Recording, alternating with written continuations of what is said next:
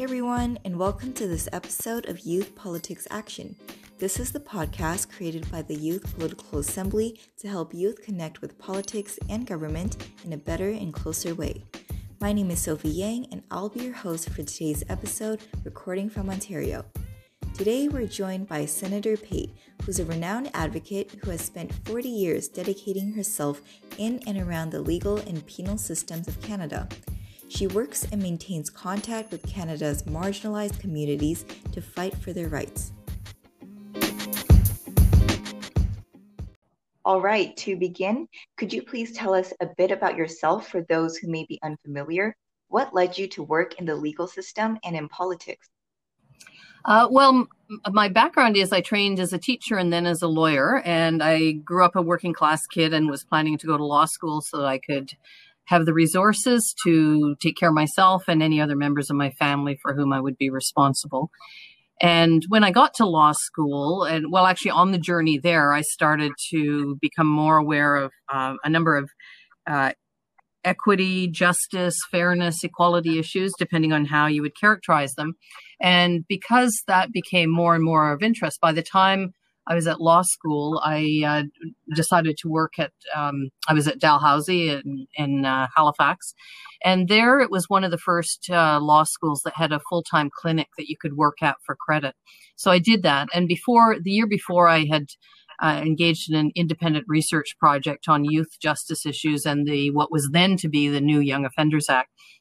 And so, because I had that knowledge going into the clinic, um, I and because many of the my colleagues didn't necessarily want to work with young people uh, or with women, I ended up representing a lot of young people and women, and became very acutely aware of that the reality that um, who gets criminalized and imprisoned in this country and quite frankly globally is more a function of the intersections of marginalization and oppression than it is who causes the greatest harm. And so I saw that whether it was women trying to escape violence or young people in the um, who had been taken into the care of the state and then were treated less like children than they were property sometimes, and where uh, if they did something that I would characterize as typical of an adolescent, um, they might very well be criminalized for it, whether it was taking off, um, you know, not meeting curfew, if they got angry and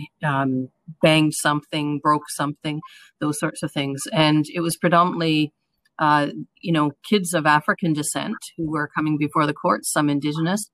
And if they were non-indigenous, they were more likely to be kids in care than any uh, anybody else. And so that started to raise awareness. And then, um, you know, and basically it continued. And so I, uh, unlike what I thought I was going to law school to do, I ended up um, do, spending almost 35 years working with the John Howard Society at a local level, at the national level, and then for nearly 25 years before I was appointed, working with women and, and girls in the system.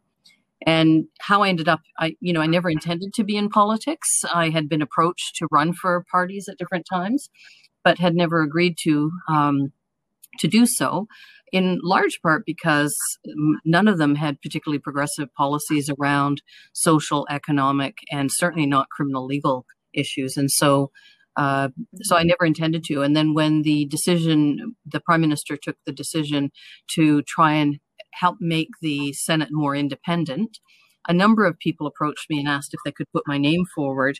And while I was very chuffed and I was, you know, it was humbling and an honor that people thought um, you know, that I might be helpful in terms of the legislative process.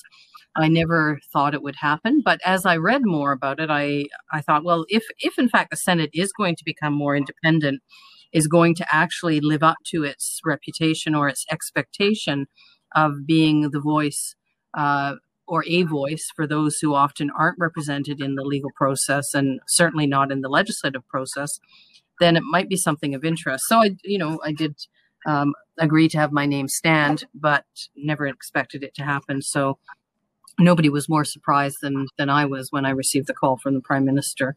And when he made that call, one of the things he said to me was that it was the activism, which uh, you know, one I was shocked to hear that word, uh, but it was the activism and leadership in in the areas that I've been working that they wanted to see uh, in the Senate. And so I, I have taken that seriously and uh, believe that is a, a, big part of my responsibility is to ensure that the issues that uh, most often you know previously haven't necessarily been front center uh, are whether it's those who are economically disadvantaged whether it's those who are experiencing racism um, anti-indigenous anti-black anti-asian racism as well as those who are um, struggling uh, because of all kinds of disabilities and uh, challenges in in terms of trying to negotiate an increasingly inhospitable environment for those who have the least. Mm-hmm. And you've been appointed because of your activism, and I know that you've worked for 40 years working in and around the legal system and the penal systems of Canada to empower the women who are marginalized. And I know that you reached out um, to maintain contact with women in prison to empower them in a closer way because oftentimes we don't recognize the contributions of these marginalized communities enough. And I think that's a great way to maintain a close relationship with them. Yeah. And so, yeah, as a member of the Independent Senators Group, how is your vision for Canada's future different from other political parties or even compared to the rest of the Senate? Um, well, I think we now have three uh, independent groups in the Senate. There's the it, at one point there was just the Independent Senators Group, but we now have the Canadian Senators Group and the Progressive Senators Group as well. And the vision, I think, for all of us is a more independent Senate, as in not a partisan Senate. So, not a Senate that will just rubber stamp uh, what ha- what comes from the government, but that will actually take our duties as the second chamber, or the chamber, often it's referred to as sober second thought, to actually look at government legislation and do our best to improve it. So if we see uh, changes that need to be made, then we we have an obligation to try and improve it. Um, we have an obligation to not try and interfere with the elected body where they are fulfilling the will of the electorate. So, for instance, if the government runs on a campaign promise and they are trying to implement that it would be irresponsible of the Senate to then try and interfere with that. However, if they run on a campaign promise and don't fulfill that, then I'm one senator who believes that we we can and should try and activate those issues. So, for instance, I have two private bills right now on the books. It's the third time I've introduced them since I became a senator, but those private bills are uh, part are one is to allow judges discretion to not impose mandatory minimum penalties. The other one is to allow um, criminal convictions, the records to expire. Why did I introduce them? Well, I introduced them first. First, I tried to work with the government because these were campaign promises that they had in 2015.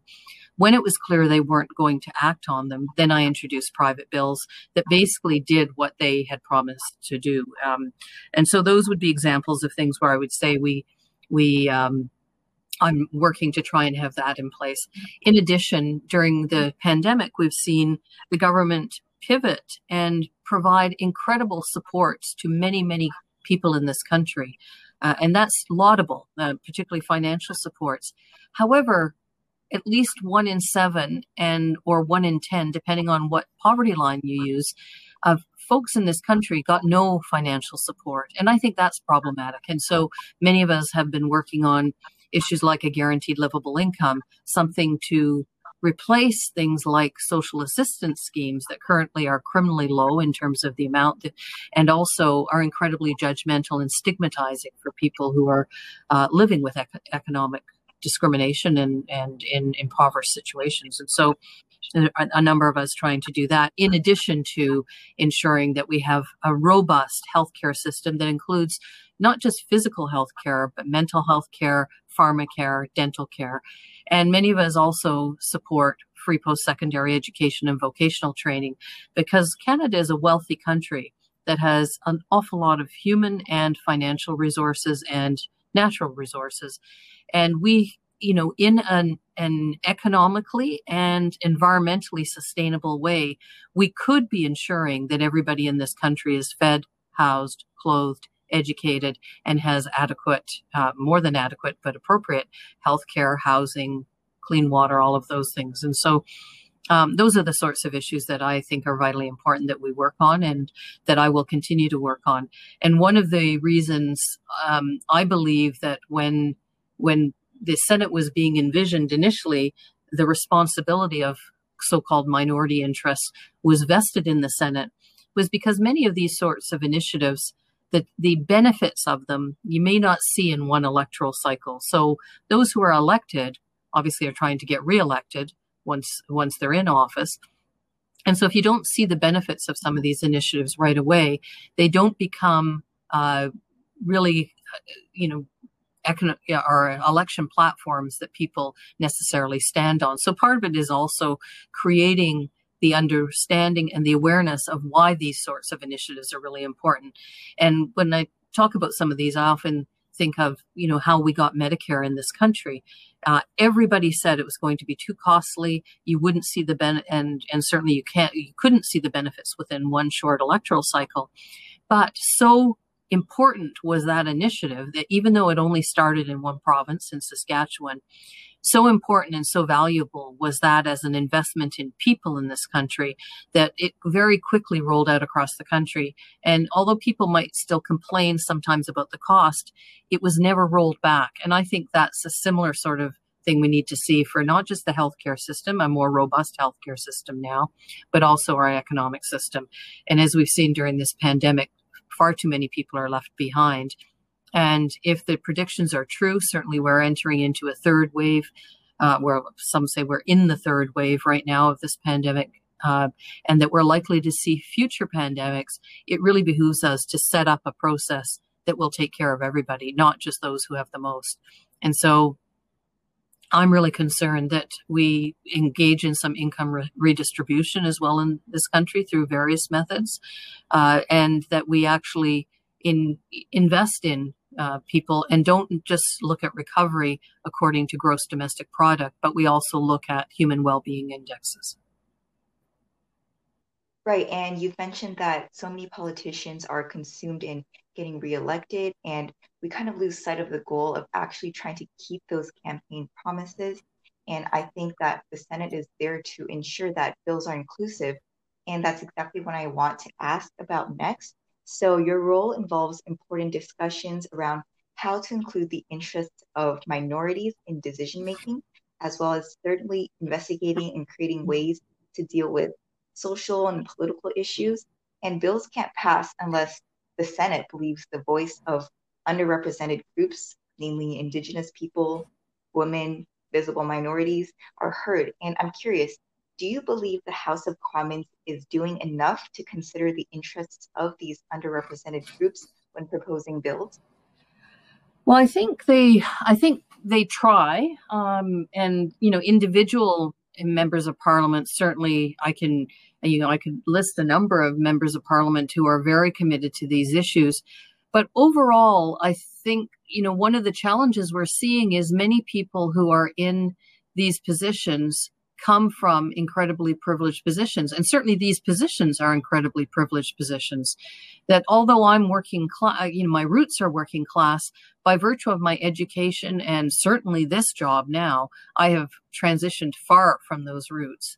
And if you don't, if you don't know, or if you don't pay attention, you could, you could, you know, be thinking that you're covering all of these issues. So for instance, the CERB and the the different wage subsidies and all the benefits that were put in place sound like everybody is covered. And certainly the government's motto of recovery for all and leave no one behind and build back better all are excellent. But at the same time, within the shadow of Parliament Hill, we have people who are working full time at minimum wage jobs as personal support workers living in homeless shelters. So steps from Parliament Hill, we have that happening. And it's not just parliamentarians who don't necessarily know that until you point it out to them. Uh, but in fact, you know, I, I commended a doctor who has been working with homeless population, does incredible work here in Ottawa. Um, a, you know, a few months ago, he acknowledged that he didn't realize that women who are working uh, and they're predominantly poor, racialized women, uh, often uh, have come to the country looking for uh, work, and you know we have migrant workers as well.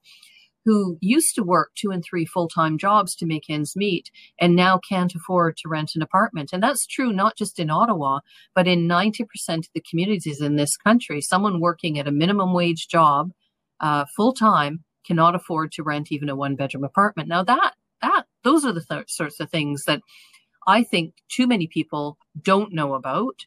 Uh, whether it's because it's not within their realm of experience or because we don't step out. I mean, one of the one of the areas that you know when I started um, here, uh, you know, I'm in my fifth year now. Four and a half years ago, I invited senators to come to prisons because I, I, you know, I thought that if people actually knew what was happening in prisons in this country, they may not be so quick to mete out longer, more punitive sentences, ignore things like solitary confinement or segregation or structured intervention units.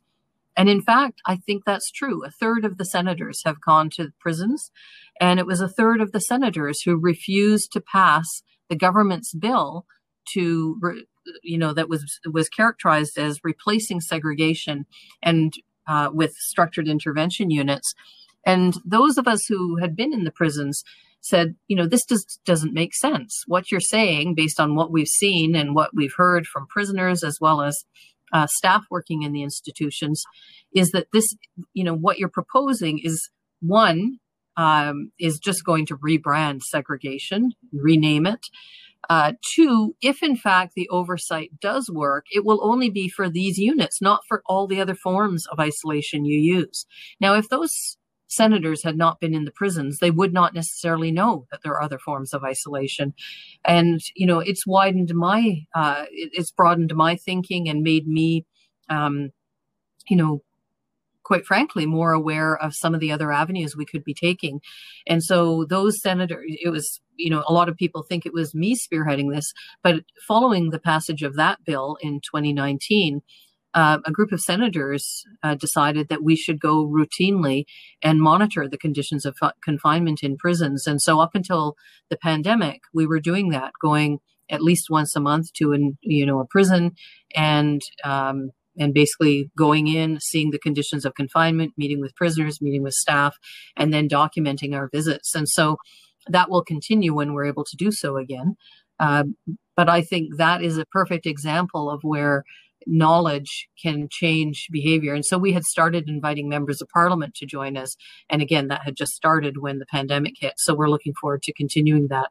And I think if the prime minister, the minister of finance, the cabinet, all cabinet members met with the women living in the shelter just down the street here and recognized what we have to do, not just in terms of EI reform and childcare, but also in terms of fundamental uh, using the federal spending power to ensure that everybody is um, able to recover and that no one truly is left behind. We could address poverty, um, I think, quite expeditiously in this country. And within one or two or three electoral cycles, we would see the direct the direct benefit in terms of a higher standard of living for everybody, lower crime rates, lower healthcare costs, and you know basically a, a better if we were using well-being indexes, better well-being for everybody in this country.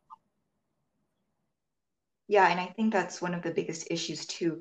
The privilege gets the most power, and oftentimes they ignore the minority groups. And I think it's important to use that privilege, like you said, to lower down crime rates and to help those that are in, unemployed. So I know that you're a strong believer in creating a guaranteed livable income. You stated that a GLI is what Canada needs to mitigate the economic impact of the pandemic. And you've suggested that an income tax reform plan will be effective in covering the initial costs of this plan. Could you go more in depth about how this tax reform plan could work and what are other changes that must be made for a GLI to be feasible? Right. Well, the economist who I think has looked most at this and who um, I certainly support, well, the parliamentary budget officer, Mark Carney, who used to be with the Bank of Canada and um, and the World Bank, has also uh, commented on, on this and has talked about the, the perils of our our you know hot pursuit of capitalism, if I can put it that way, um, as well as uh, Dr. Evelyn Forget, who has lo- is an economist who worked in the healthcare system and documented the first pilot um, guaranteed livable income that was, or the basic income project that was done in Manitoba in Dauphin in the 70s. And you know, she points out that we could have all kinds of tax reform. I'm prepared to acknowledge that I'm I'm not an economist. So I, you know, what these smart folks are saying about these who have experience. Um, one of my colleagues has proposed things like open banking as well and changing uh, the tax uh, system so that we don't ha- end up having the 20 richest billionaires in this country having made somewhere between 50 and 60 billion dollars during this pandemic. That you know I, I, keep using the term but that's when we talk about criminal those are the things that is harmful to the rest of uh, the public. Whereas every dollar put into a child benefit which is a kind of guaranteed livable income that we already have or the guaranteed live, um, income supplement for seniors we know means an investment essentially of $2 in the economy because people who are living and working in the country who are making a minimal wages virtually all of their money is reinvested back into the economy through whether it's um, renting homes or property or apartment or buying food or clothes or other other supplies. And so it's a better investment in our economy. And i think you know one of the things it wasn't my idea but um, former justice uh, louise arbour in a podcast that she did with us where I asked her about her wish list, she suggested that we could have, um, in addition to having a law reform commission uh, restarted, it's still on the books, but it hasn't hasn't actually been invigorated by having a budget attached to it for you know for um, the better part of a decade now. But if we reinvigorated the law reform commission they could actually look at not just criminal legal issues but they could look at the whole tax law and tax reform that could be possible to make a more equitable situation for everyone. So I don't pretend to have all of the answers, but I am I am certainly persuaded by those who have done this work, like Evelyn Forget, like Mark Carney, and actually like Chrystia Freeland herself when she wrote about the need for you know, income distribution when she was a reporter and wrote her book Plutocrats. So I think there is uh, ample evidence of the need to address these issues and to and ample evidence that as the government has said we can and we should be addressing poverty. The last commitment you know in, international and national commitment made to this was um, you know probably long before um, you you were born which is when the commitment was made to end child poverty by uh, the year 2000 well we're a long way off. And so uh, we, we need to I think make some concerted efforts to you know really push this to happen.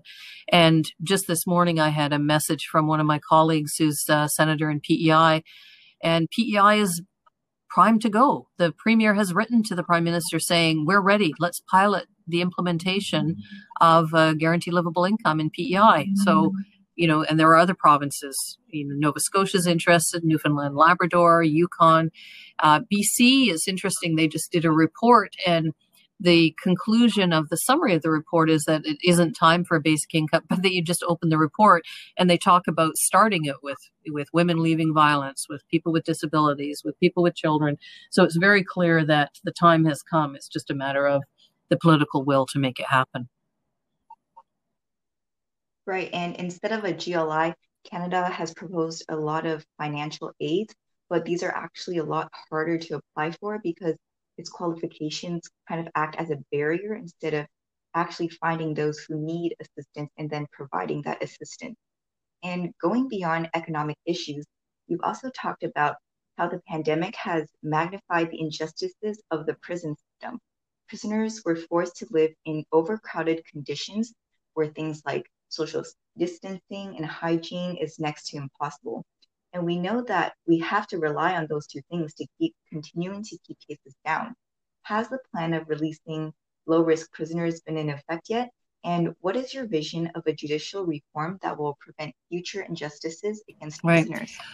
Well, I wish it had been. In fact, it was this province, Ontario, that did one of the most progressive um, moves to you know cut down the number of prisoners at the beginning of the pandemic by stopping um, all intermittent sentences from continuing. These are sentences where people serve on the weekends so that they can stay in their jobs or their other care responsibilities.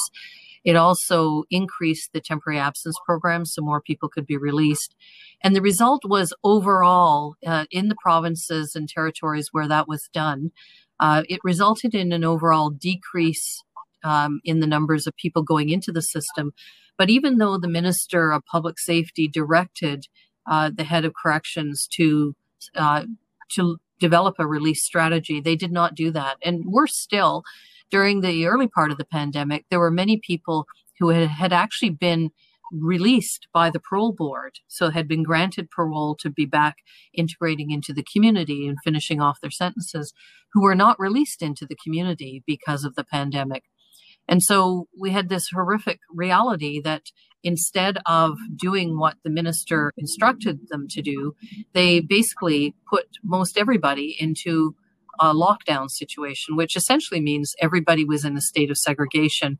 Not all of them in what would be con, con, um, termed solitary confinement. So not everybody only in their own cell, but certainly in small group settings and with limited access to any kind of fresh air, limited access to even to PPE, to protective equipment, and limited access to the hygiene products and um, and the the measures that were being encouraged. So, not surprisingly, we saw a number of outbreaks in uh, prisons because the people, although they cut all visits for prisoners, staff were obviously still had to come and go. And so we saw two things one, staff introducing uh, the virus into the prison and then spreading, as well as the risk then of. Uh, you know, of fewer staff in the prison, and so again, more excuses to to lock down. Uh, I think had the had the government accepted the amendments that I'm referred to earlier in terms of had the government accepted the amendments that the Senate made to Bill C83, which was the the legislation that amended the Corrections and Conditional Release Act to uh, to switch segregation to rename segregation to structured intervention units, we could have seen some remedies for this because what the what the the Senate did was say if corrections wants to put someone in any form of isolation for more than 48 hours, and you might ask why 48 hours, because all of the research internationally, as well as the evidence that's come before the courts on cases involving solitary confinement or segregation, have shown that permanent, irreparable physiological, psychological, neurological, uh, and sometimes physical damage can be done within hours and certainly within 48 to 72 hours of someone being in isolation. So, knowing that, it's irresponsible to not require corrections to have to establish why they we, would be permitted to keep someone in for longer than that period. So, that was um, the, one of the Senate amendments was to require uh, corrections to have to establish to a court why they needed to keep someone isolated.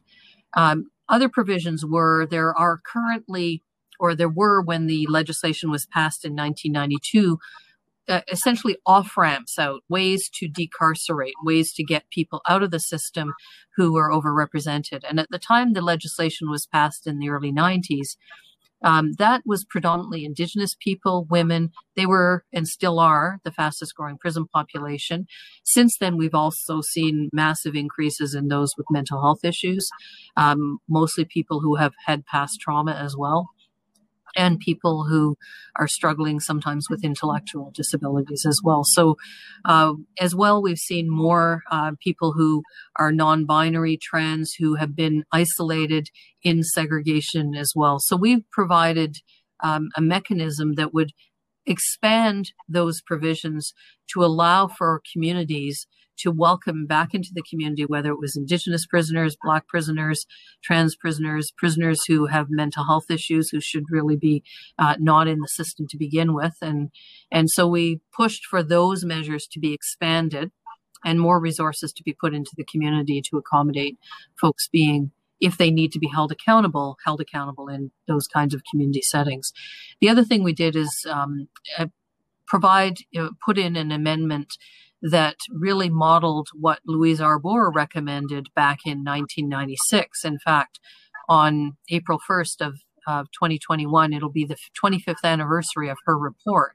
And one of her recommendations was that where the way corrections treats a prisoner amounts to correctional interference with a lawful sentence, then that prisoner should be able to go to court. And what do we mean by that? Well, when a judge sentences someone to prison, they presume they are going to prison not to be punished, but as the punishment for the or the penalty for the behavior that they've been deemed responsible for. They expect when they go to prison that they will have access to programs, to services to address the very issues that brought them there in the first place. They don't expect them to be then punished further, kept in isolation, denied access to their family, the community, or the supports that will assist them to ultimately integrate back into the community. And so if the way corrections treat someone interferes with that sentencing intention, then that prisoner or someone representing them should be able to take the matter back to court and have the case revisited and potentially the sentence shortened or the parole and eligibility period shortened or the person released. And so that was a remedy that the, the Senate introduced. Uh, all of those components that I just mentioned, the government rejected and instead said, no, we have you know, we have a good model here. It's going to work. And suffice to say, you know, a year and a half later, uh, the senators who voted for that, the third of us who refused to accept that government message but were outvoted, um, are in a situation where it's very clear that had those measures been in place, there would at least have been some remedies, and possibly we would have seen a more robust uh, releasing mechanism so that those who could be in the community would have been released into the community. And lest anybody listening thinks, why would we be opening up the gates like that? Two things I want people to be aware of. One, in any given year, 5,000 people minimum are released from prison a year. Uh, that does not result in an increase in crime rates. In fact, our crime rates are going down. And yet, the fastest growing prison population in this country is women, particularly Indigenous women, Black women, and women with disabling mental health issues that is usually not who we are thinking of or anybody is invoking in the name of public safety when they argue for longer, more punitive sentences. So that's one. Secondly, if we go back, uh, you know, 25 years, in the mid 90s, all of the heads of corrections in this country, the 14 men, they were all men at the time, they were all white men at the time, the 14 heads of corrections who were responsible for prisons, all prisons, federal and provincial, in those days, they said, not me, not the 30 senators, but they said that they could release uh, 75% of the people then jailed and not increase a risk to public safety. Why? Because they recognize many people are in for uh, behavior that is really them trying to negotiate poverty, addiction, all kinds of other issues. And so when we know that, and we know that the human and the financial cost of locking people up is so horrendous. And that we know that we could be reallocating those dollars to these other services, healthcare, education, housing, guaranteed livable income. Why would we not be embarking on this? Be, and the prison system is the only system where we nobody is refused, nobody is turned away because they don't fit the mandate, and there seems to be a bottomless pit of resources to keep pushing people into that sector. If any other system failed as profoundly as our prison system, it would be shut down in a heartbeat. And so, you know, we need to rethink where we're where we're putting our time, energy, and our financial and human resources. And I think they can be far better invested. Right. And instead of prioritizing the actual penal system, I think, like you mentioned, it's important to spend our money and resources on providing programs for those prisoners. And as we're speaking of judicial reform, the decriminalization of drugs has been an issue of debate for quite a while. You've outwardly supported the decriminalization of drugs, so, what do you believe are the pros and cons when we decarcerate nonviolent drug users? And why do you believe the pros uh, outweigh well, the cons? I think we just have to look to jurisdictions like Portugal, where they did this, um, you know, more than a decade ago, and see what the results are. So, they decriminalized drugs. And instead of um, just decriminalizing and doing nothing, they also invested the money that they were spending on law enforcement and imprisonment into community based resources of the sort that we were just discussing. And so uh, what we've seen is uh, addiction um, addiction rates have decreased. So some people say, well, if you make it more freely available or you don't criminalize, you don't sanction, then more people will use drugs. In fact, we know that the, based on that evidence, but I would say also on the evidence of what's happened um, as we've you know engaged in this so-called war on drugs for the last 20 30 years is that people have resorted to more uh, dangerous drugs the more interception or interdiction uh, techniques have intensified. And what I mean by that, let me just talk about the prisons again for a minute. Dr. Diane Riley, who was a doctor who worked in the prison system back in the uh, 80s and 90s, she recommended that instead of cracking down on um, drug use in the prisons, that instead they focus on programming and other services, and argued that if they crack down on drug use, and um, penalize people more, they would go to harder drugs. And in fact, within you know less than a few years of them doing that, that's exactly what they saw. So people who you know knew that marijuana, for instance, the the um, the effects stay in a urine and blood for up to a month, would switch to more dangerous drugs, whether it was PCP, heroin, and we saw greater challenges in terms of behavior, but also in terms of addiction patterns. Those people also, that same sorts of things have happened on the street. That's in part why we have huge challenges with opioids now, as we've seen, you know, despite now the decriminalization of cannabis. Uh, before that happened, the crackdown on drug use and the crackdown on possession has meant that, you know, we've seen more uh, harmful drugs also being ingested. So the the benefit of decriminalizing and on ensuring that those people who previously may have been pursued and criminalized have support supports in places like Portugal have resulted in decreased uh, drug use as well as decreased crime, decreased victimization, and um, you know better investment in other services, lower costs of the healthcare system and the criminal legal system. So again, why wouldn't we venture down that path? And in this context, there's already a bill been introduced. I, it seemed to escape public attention, but uh, one of my colleagues, who used to be the head of the OPP here in Ontario, uh, the Ontario Provincial Police, Gwen Boniface, introduced a private bill mm-hmm. um, a week and a half ago to decriminalize drugs. And there are many, many of us within the Senate who support it. I suspect there are many within the House of Commons who also support it. Uh, the challenge will be whether we'll get these private bills through before, you know, there's rumors of an election before an election. So I think it really is the responsibility of all of us to be raising these issues to try and ensure that at least during the election and hopefully with a new government that we would see um, whoever the new government is working on these sorts of issues. Yeah, I agree. Um, decriminalizing drug use will definitely help those who are actually struggling with drug addiction to receive help without actually entering the penal system. And moving away from the prison system, environmental policies and practices have always disproportionately disadvantaged Indigenous groups in Canada.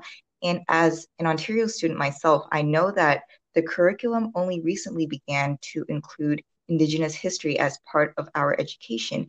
And to be honest, I think this new curriculum is essential if we want our young generation to acknowledge and address Indigenous issues.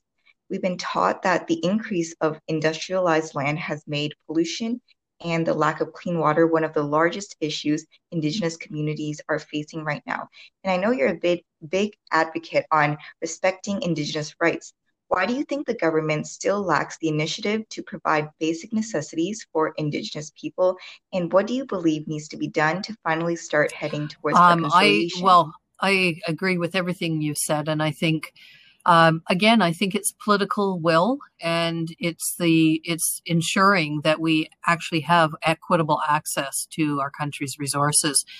Um, I'm going to move away, answer it by first talking about another example. For instance, you know, right now there is huge issue uh, around. We just had the carbon um, tax decision from the Supreme Court of Canada. And we hear lots of folks arguing that we shouldn't be pivoting to green energy or renewable resources. It is inevitable. We have to. We have to for the sake of, you know, it, it may not be in my lifetime because I'm getting old and I'll probably cark it before we see the results of this. But for you, for coming, you know, all young people and coming generations, we owe it to uh, do something different. And when we look at how you could do things differently, Finland has a at the time that oil was discovered in Alberta, and it, it, oil was also discovered in Finland, and the populations of the two uh, regions were about the same of Alberta and Finland. What Finland did was so vastly different than what happened here in Canada in Alberta. They took those resources, and yes, they did. Um, you know, extract the oil, they invested, but every penny went into a collective um, a, a, policy decision that was about benefiting the collective. So now, if you're in Finland, no matter where, in the smallest community at the end of the longest fjord, you can still get access to healthcare and education, clean water, um, all of the things you need to live. That is not true in Alberta, particularly in First Nations communities.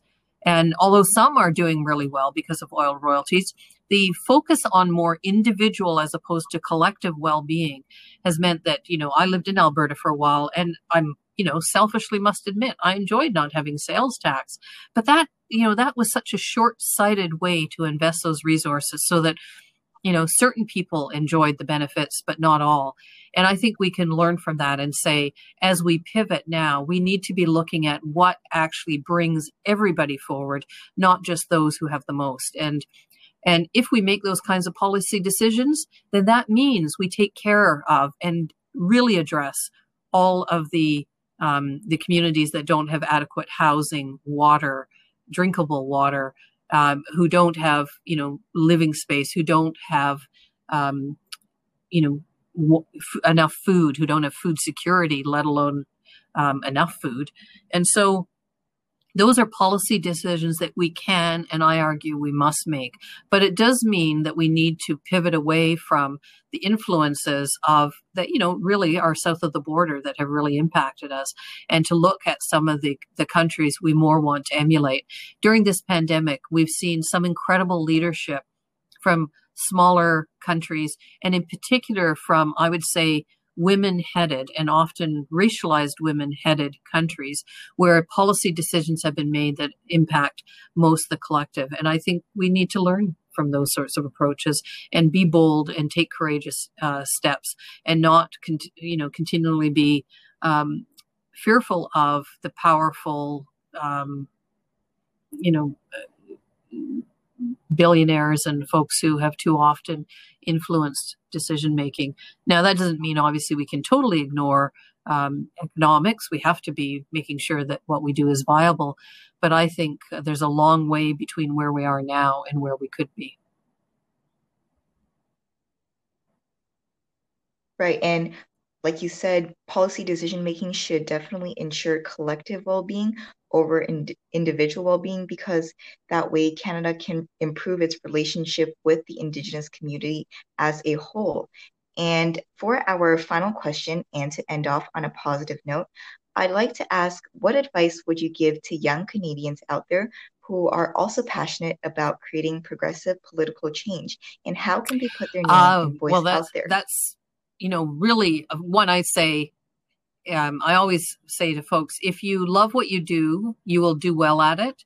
And if you never stop challenging uh, those things that need to be challenged, you can't go wrong. We all learn from mistakes. I've certainly made tons of mistakes in in my life. It's but it's also what I've learned from. And if I had never taken risks that sometimes felt pretty scary, I would not have learned um, so many of the valuable lessons. And I I would you know I'm still doing that. I hope. I hope, you know, I mean, getting out on social media is not something that I'm comfortable with necessarily, but you know, it's uh, it was encouraged by my daughter and so many other young people saying, you know, young people don't even get this information. They don't even think you're relevant. And I may not be. And so, you know, uh, push me aside, make room for yourself to be leading in this area because you are leaders.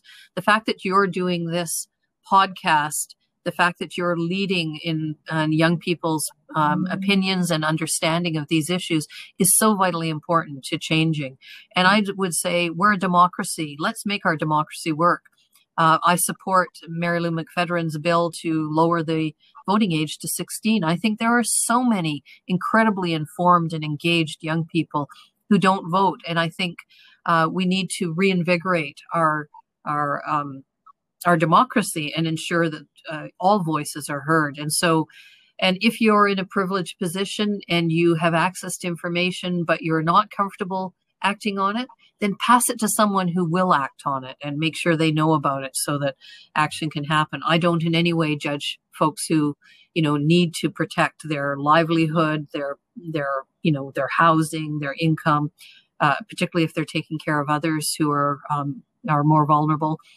Uh, but I do say if you have access to information, to ideas, and you don't you know share them then you know that's a problem. And we all learn and grow from sharing these. So thank you for all the work you're doing. Thank you for um, you know all the efforts that the the incredible group you're involved with is doing in terms of making sure other young people and and and quite frankly old gits like me know what is happening and what young people are thinking and and are pushing us to to do our job. And i i don't expect anybody to um, to you know, do my job for me, but I do count all of you amongst those who are and should be holding me to account because it's the it's you know youth like you in the youth political assembly that will actually um, show us some new and, and incredibly exciting and um, illuminating ways to go.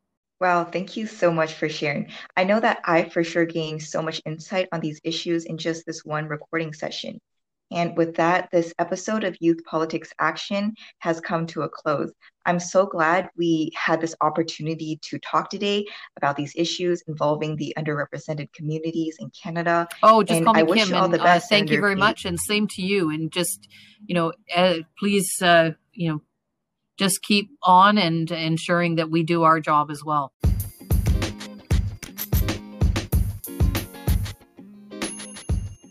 Thank you for tuning into this episode of Youth Politics Action with Senator Pate. Tune in next Saturday when our next episode will premiere. For now, follow at Youth Political Assembly on Instagram for student opportunities and political stories, opinions, and explanations.